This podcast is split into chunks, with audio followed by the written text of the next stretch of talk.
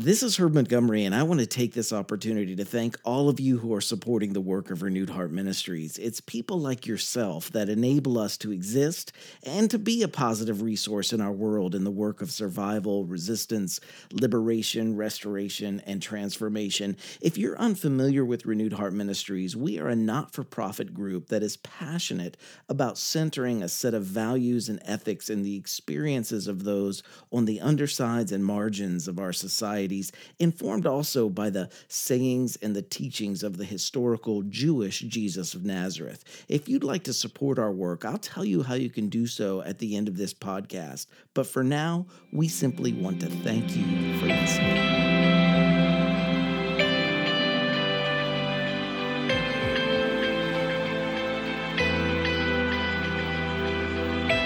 This is Herb Montgomery with Renewed Heart Ministries, and I want to welcome you to episode 195 of the Jesus for Everyone podcast.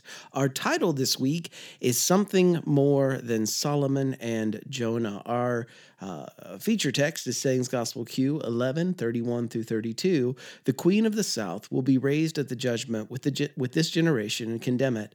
For she came from the ends of the earth to listen to the wisdom of Solomon. And look, something more than Solomon is here. Ninevite men will arise in the judgment with their generation, with this generation, and condemn it for they repented at the announcement of Jonah. And look, something more than Jonah is here. Our companion text this week is Matthew 12, 41 through 42. The men of Nineveh will stand up at the judgment with this generation and condemn it, for they repented at the preaching of Jonah. And now something greater than Jonah is here. Uh, the queen of the south will rise in judgment with this generation and condemn it, uh, for she came from the ends of the earth to listen to Solomon's wisdom, and now some uh, something greater than Solomon is here. And Luke 11, 31 through 32, the queen of the south will rise at the judgment with the gospel, oh, with the people of this generation, and condemn them. For she came from the ends of the earth to listen to Solomon's wisdom, and now something greater than Solomon is here. The men of Nineveh will stand up at the judgment with this generation and condemn it. For they repented at the preaching of Jonah, and now something greater than Jonah is here. Well, this week's saying is part of an apocalyptic worldview that hopes for a, a future retributive, uh, transformative judgment.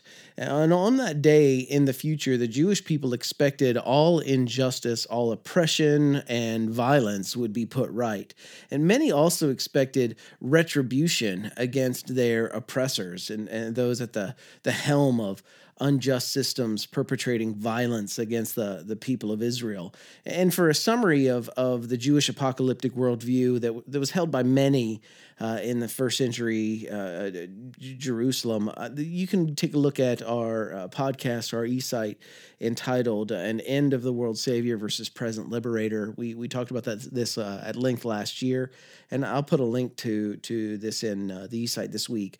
But those who subscribe to the Jewish apocalypticism, they also looked forward to a resurrection, and you can see this in Daniel twelve verse two. And our saying this week references the resurrection both of the Queen of Sheba and the people uh, uh, uh, we considered last week, the, the Ninevites, the people of Nineveh. This statement, uh, this saying, is powerful because both of these figures uh, were Gentile. And the Pharisaical school of Shammai would have considered them morally inferior to Jews based on this alone. And Jesus placing them in a, in a position to pass moral judgment on that generation of Jews that would have provoked no small response from his listeners. And what was happening in Jesus' society uh, that would have warranted him saying this? Well, the situation in Jerusalem, let's talk about that for a second.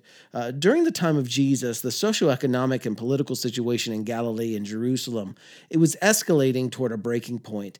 The rich were exploita- exploiting the, the, the poor through a, a plutocracy centered in Jerusalem and the temple there, and, and property, power, prosperity, privilege, and profit were valued far above the lives of people at whose expense they were acquired. In addition, a movement that was gaining ground among the poor and the working class had the potential to literally uh, uh, uh, burn the whole thing down, literally. And this movement, which was led by the Zealots and their charismatic messiahs, it sought militaristic revolt to overthrow the oppression of the, the Roman Empire and the, and the Jewish aristocracy, overthrowing them too uh, that made their the, the, the lives of the poor and the working class that made their lives a commodity. History now reveals that violent zealotry uh, it did win the day in Jerusalem that was the movement that that that won the most uh, followers. It led to the Jewish and Roman War of 66 69 and and one didn't need divine revelation to look at how Romans had treated rebellions in the past and and to discern the fate of militaristic rebellion by by the economically exploited people in Jesus' day. Throughout history, the masses have not had the same access to the same kind of power as the elite. Uh, the masses' power is, is a different kind of power. And, and that was what Jesus was casting uh, before the imagination of the oppressed in his society a different kind of power, a different use of power. Um, uh, and we've talked about that elsewhere. But whereas those who followed the path of violent revolt in Jerusalem ultimately rejected Jesus' vision, his vision of, of uh, shared resources and nonviolent resistance. Uh, and this week's saying, uh, this week's saying comes long before that rejection became complete. This is a, a warning given in the language of Jesus' own time and place, and and it was given uh, uh including those that were characterized as being morally inferior. Uh, they would rise up on the day of judgment and condemn Jesus' generation. And according to the Jewish folklore about the Queen of Sheba, she recognized wisdom when she saw it in the Jewish story about Nineveh, Ninevites, they repented when they heard Jonah's announcement. Whether Jesus would have described himself as wiser than Solomon and greater than Jonah, or, or his followers added this later, uh, the question that emerges from this week's saying is what would those in our sacred stories think of the decisions that we are making today? We rarely uh, imitate those people from history who we hold up as models. And, and it's not that we lack the courage or the wisdom that they had. Rather, we lack the ability to recognize uh, history repeating itself. Spin doctors stay busy keeping the masses from seeing the parallels that, that prophets call people to see. And in our saying this week, Jesus is using figures from Jewish history that represent wisdom and repentance and calling his audience in their time and circumstances to do as these examples did. Um, the, the Queen of the South embracing wisdom and the Ninevites practicing repentance, were considered outsiders in Jesus' Jewish community. And this was light uh, from outside. And today I see parallels within Western Christianity and the way some Christians uh, characterize popular culture, the way they characterize science and secularism and, and progressive liberalism. If Jesus were addressing sexism, classism, racism, and cis heterosexism today, uh, I wonder if he would say that secular secularists, uh, liberals, scientists would arise in the judgment and condemn American evangelical Christians for their failure to recognize wisdom and repent of their failure to to defend minorities. They've failed to defend the downtrodden. Evangelicals have most often in American culture, knowingly and unknowingly, opposed eliminating political, social, and economic inequalities. And uh, I'll put a link to some history uh, in this week's eSight in this too. Uh, there's an article I'd like you to read entitled It Was an Abortion That Formed the, the Religious Right. It was support for segregation. Uh, it's an interesting read. I think you'll enjoy it. But today, especially after America's most recent election season, evangelical Christianity has lost its witness. It's no longer credible in matters of compassion. For a recent account, uh, read New York Times article, "The Evangelicalism of Old White Men is Dead." Uh, many evangelicals, especially, I'll put a link to that in this week's eSight too. But many evangelicals, especially here in West Virginia, uh, they've now chosen violent solutions to their desperation about their economic status, and they've been duped into choosing destructive options uh, for others solving uh, the, the, the the challenges of the future uh, at the expense of others. And and I've heard from some people that Christians should not be political, and that's that's not the case. It's rather that white evangelical Christians today, unlike Jesus, have and continue to come down on the wrong side of oppression rather than on the side of the oppressed.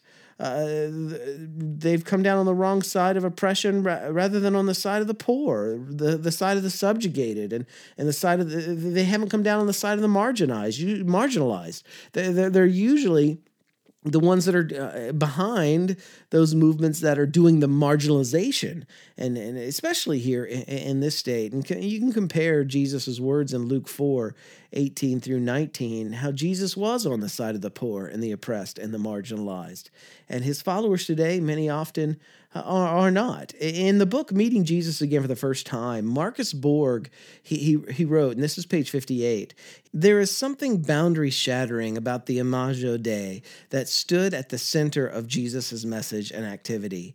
Be compassionate as God is compassionate. Whereas purity divides and excludes, compassion unites and includes.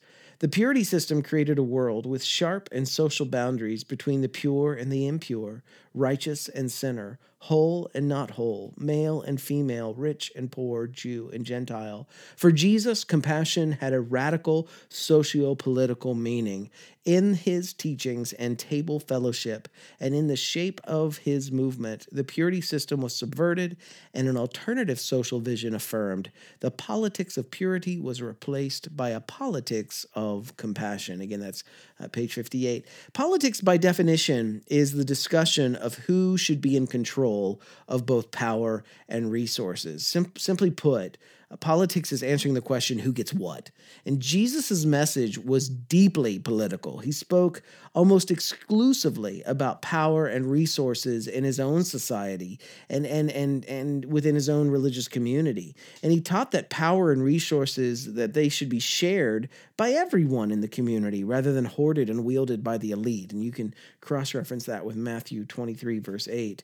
But Jesus demonstrated a politics of compassion and, and he offered political and socioeconomic solutions rooted in the power of community and mutuality, as opposed to options that, that depend on violence or, or a new hegemony or, or, or the exclusion of the other, whoever we deem as other. And there are deep parallels and, and comparisons to our time, uh, and, and much to contemplate. This week, saying once again the queen of the south will be raised at the judgment eh, with this generation and condemn it. For she came from the ends of the earth to listen to the wisdom of Solomon. And look, some something more than Solomon is here. Ninevite men will arise at the judgment with this generation and condemn it, for they repented at the announcement of Jonah. And look, something more than Jonah is here. Again, that Sayings Gospel Q 11, 31 through 32. Evangelicals today uh, have chosen the wrong Messiah. Heart group application this week in 1963 at Western Michigan University, Dr. King spoke these words There are certain things in our nation and in our world which I am proud to be maladjusted to, and which I hope all men of goodwill will be maladjusted until the good societies realize. I say very honestly that I never intend to become adjusted to segregation and discrimination. I never intend to become adjusted to religious bigotry. I never intend to adjust myself to economic conditions that will take the necessities from the many to give luxuries to the few. I never intend to adjust myself to the madness of militarism to self defeating effects of physical violence. And to each of you this week who are refusing to become, to become adjusted to the events that are transpiring around you, let me just first this week affirm you. As 2016 is drawing to a close, um, what I would like our heart groups to do is just to come together as a group and make a list of all the social or societal justice concerns that you became more informed about this past year. Do that first. And then, number two, some of you have come a long way this year. Think about where you began in 2016 and, take time to contemplate your own personal progress and, and, and, and your increasing awareness uh, that's ha- taken place over the last 12, 12 months. And then take time to, to let your journey this year just sink in. And then, number three, read Luke 4 18 through 19. I referenced it earlier. I'll give it to you here again. Luke 4 18 through 19. Read it together as a group and start brainstorming about possible goals you would like to, to work towards together in the coming year. We aren't making any decisions at this stage. Uh, we're just simply brainstorming about what possible directions uh, your group could could grow towards. And to each of you reading this, uh, thank you for checking in with us this week. However, uh, you choose to celebrate the holidays that are coming up, uh, whether you choose to even celebrate at all. Uh, we wish you much love, much peace, and much justice as this year begins to wrap up. And whatever the future holds, remember our most valuable commitment is to each other. We can face whatever tomorrow brings much more sustainably if we do so alongside one another. We are in this together. We here at Renewed Heart Ministries love each one of you dearly. Keep living in love, and I'll see you next week.